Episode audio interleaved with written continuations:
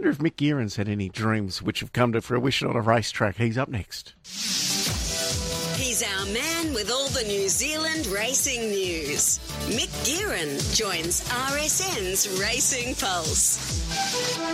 Uh, there's no doubt he is a dreamer, Mick Guerin, and there's plenty to dream about this weekend in New Zealand. How are you, Mick? The answer is yes, Michael. I'm well. Uh, I'm full of beans. I'm feeling good.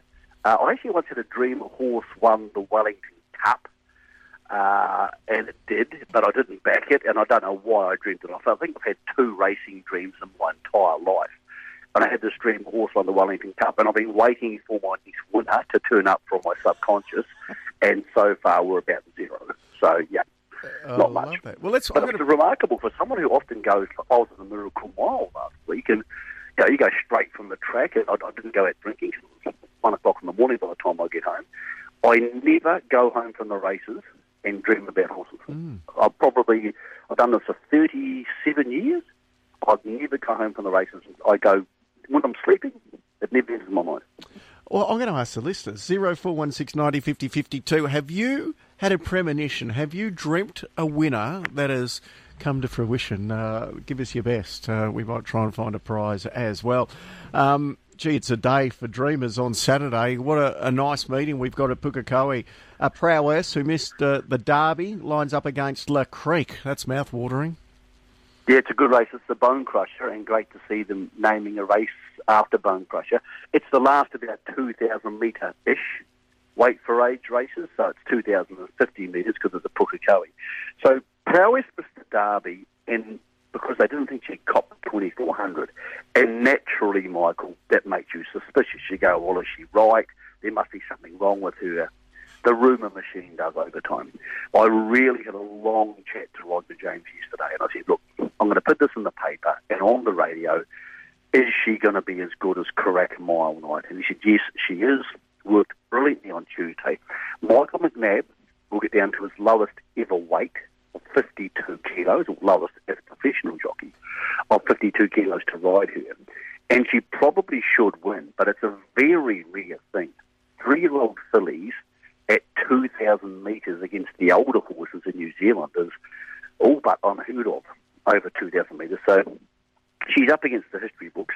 La Crique's ready for 2,000 metres.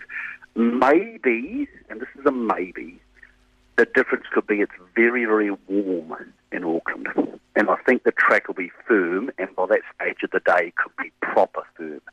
And I'm not sure La Crique needs a proper firm track. I think she needs a five to a six to show her best. Whereas I think Prowess, who bounced off a very firm track, Karaka Million Night, will handle it better.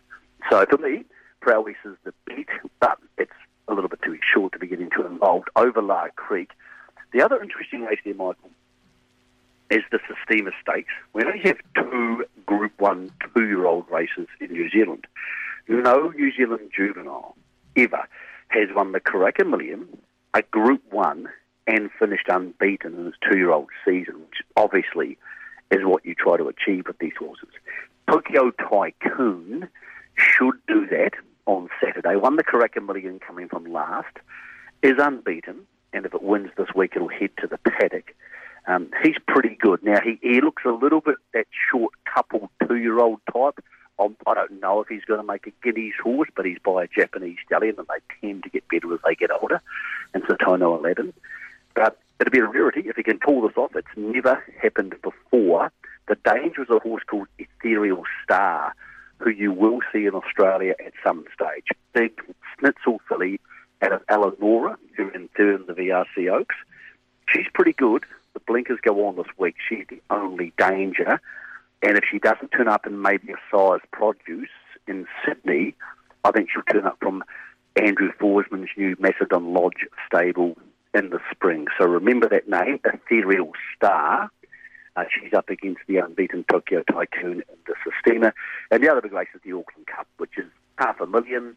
Um, I thought it was a race in two between Dionysus for Roger James again and a horse called Aquacade for Lance Noble. Lance actually isn't in New Zealand for the race yet.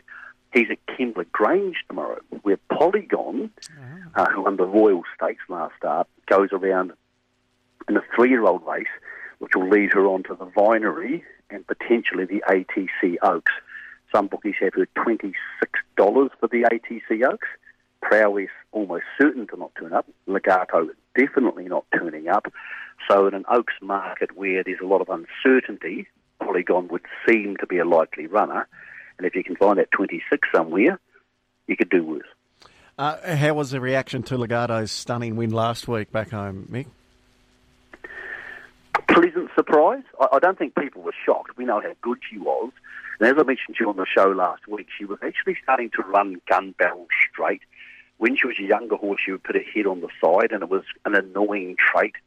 But in a recent trials track work, she'd started to run gun barrel straight, and that was crucial because obviously Mickey D couldn't have punched her through that gap had she been hanging. So not surprised, but a real franking of our three-year-old crop. We know that Sharp and Smart is good enough to win a Group 1 in Australia. We know Legato is. Um, Prowess is close to as good as Legato. And then you start saying to yourself, well, what does this mean for the ratings of your crop and the ratings of your New Zealand Derby and your 1,000 guineas and all those races? So it also raises the question of what it means for Proisir. Now, Proisir is the sire, of course, he's an Australian horse. He went eighth the Cox Plate.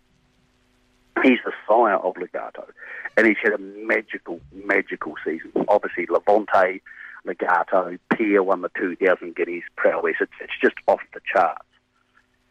A share was sold last night for him on Inglis for 265,000 Australian. So that's a one service share plus dividend. Mm.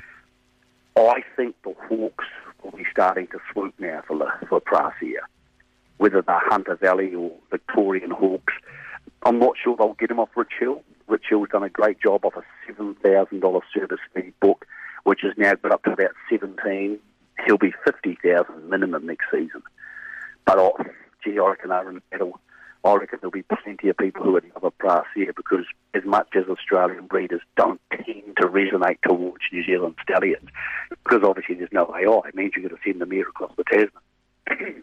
if Brass here or Per Incanto turned up in Victoria or in the Hunter, Michael, they would get outstanding books because quite clearly they're producing horses, in Per Incanto's case, obviously he's had the recent Blue Diamond winner, he's got Rockin' Horse.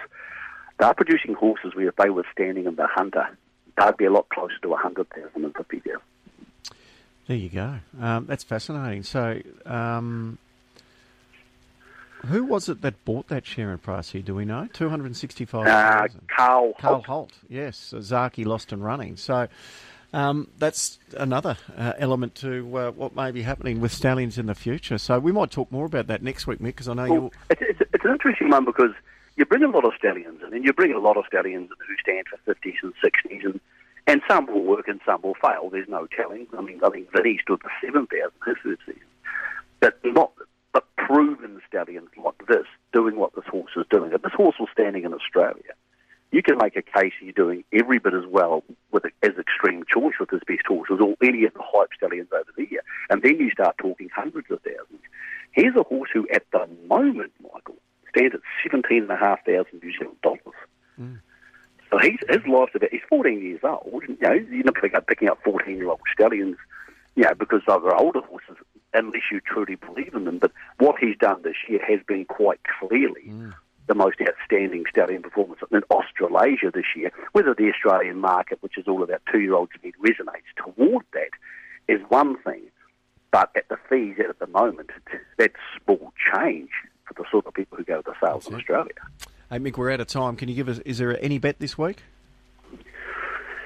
I think Tokyo Tycoon will win. Um, I'm pretty keen on Prowess on that firm track. They're both too short to be absolutely tipping them out. There's a horse in a race at Pukekohe called Synchronise. Goes up to 1400 metres. If it's ridden right, it can win. Synchronise at Pukekohe alongside Tokyo Tycoon and Prowess on what's going to be a really fun day at the office.